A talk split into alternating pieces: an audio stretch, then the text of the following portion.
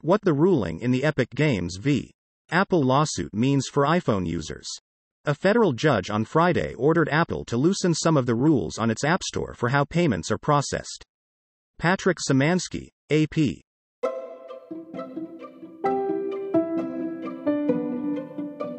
A federal judge on Friday issued a long awaited ruling in Fortnite maker Epic Games' legal battle with Apple over its App Store policies. Both sides are using the 185 page ruling to double down on their own positions, which is possible because the details are complicated. If anything, though, Apple and Google did land small wins, but neither got what it wanted. U.S. District Judge Yvonne Gonzalez Rogers said Apple is breaking the law by forcing people to pay for apps and in app items through the App Store, where it usually takes a 30% slice of the payment as commission. Gonzalez Rogers told Apple to ease up and let in other payment options within 90 days. That will please Apple, but it is far from what Epic sought. For Apple, Gonzalez Rogers upheld the App Store's overall structure as legal, a major victory for the tech giant. She also said Apple does not have an illegal monopoly over how developers can process payments for mobile games, which Apple applauded.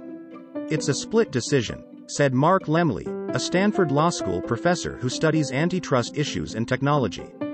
It will improve competition on the edges, but it's not the fundamental change that Epic and advocates of the antitrust case would have hoped for. Okay, but what does this mean for people who buy apps for their iPhones and iPads?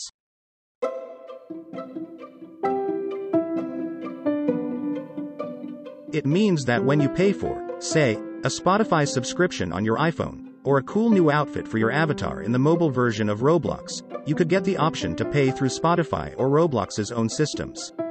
Apple long has banned app developers from offering these alternative payment methods. Gonzalez Rogers ruled that Apple was hiding information from consumers and limiting choice. That's prohibited under California competition laws. So, will this make apps and in app items cheaper?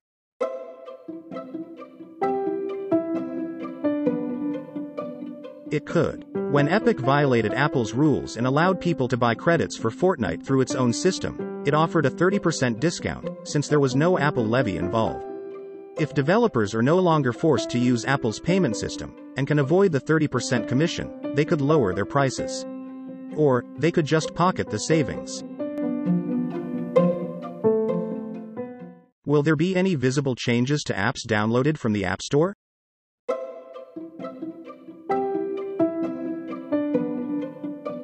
Maybe. You might see a new button in some of your favorite apps that lets you buy things through the developer's own payment system, for example.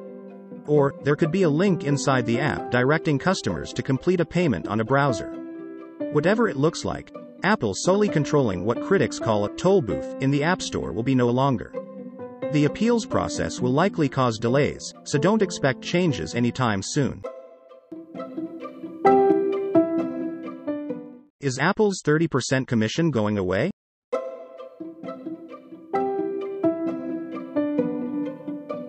No, but Apple can choose to drop the rate, and for certain developers, it has. Epic Games considered Apple's take of most purchases exorbitant and an abuse of its market power. The judge did not completely buy this.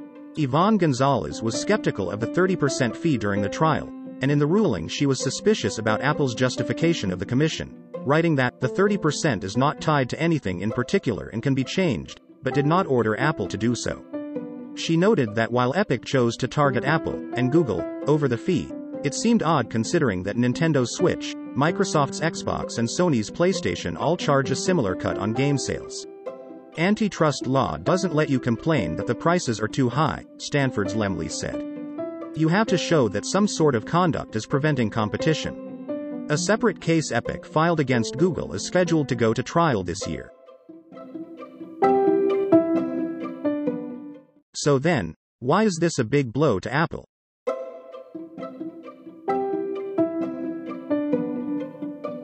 No, but Apple can choose to drop the rate, and for certain developers, it has. Epic Games considered Apple's take of most purchases exorbitant and an abuse of its market power. The judge did not completely buy this. Yvonne Gonzalez was skeptical of the 30% fee during the trial, and in the ruling she was suspicious about Apple's justification of the commission, writing that the 30% is not tied to anything in particular and can be changed, but did not order Apple to do so. She noted that while Epic chose to target Apple and Google over the fee, it seemed odd considering that Nintendo's Switch, Microsoft's Xbox, and Sony's PlayStation all charge a similar cut on game sales. Antitrust law doesn't let you complain that the prices are too high, Stanford's Lemley said. You have to show that some sort of conduct is preventing competition. A separate case Epic filed against Google is scheduled to go to trial this year. Both Apple and Epic Games had wins in the ruling and both are likely to appeal the decision. Huh?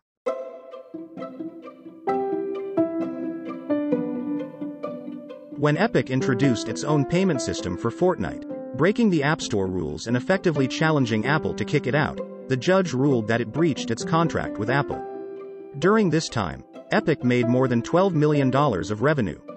None of it went to Apple. So now, the judge said Epic owes Apple 30% of that amount, per the terms of its contract.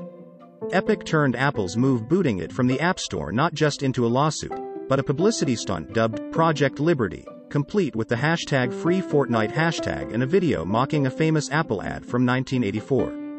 Unless revised by an appeals court, Friday's ruling means the cost of its PR crusade against Apple just got $3.6 million more expensive. The price tag for challenging the App Store's control.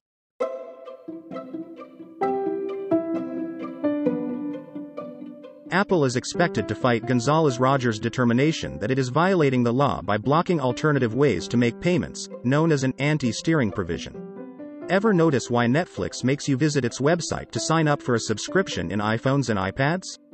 This is why. It wanted to avoid Apple's commission. Epic was unhappy with the judge's decision that Apple is not an illegal monopoly because it has competitors in its definition of the relevant market, the $100 billion world of digital gaming transactions. In antitrust cases, the term relevant market is important. It's legalese for what exact part of the economy are we talking about? Gonzalez Rogers said this fight was not about how digital video games are distributed, as Epic had argued, but how digital video game payments are processed. And in that market, which includes gaming outside of iPhones and iPads, the judge said there's a lot of competition, so Apple is not a monopoly. Epic is expected to try to convince an appeals court that the judge got that wrong. An appellate court can look at the market definition and say, wait a minute, Lemley said. And if that piece was overturned, Apple could be found to be a monopolist.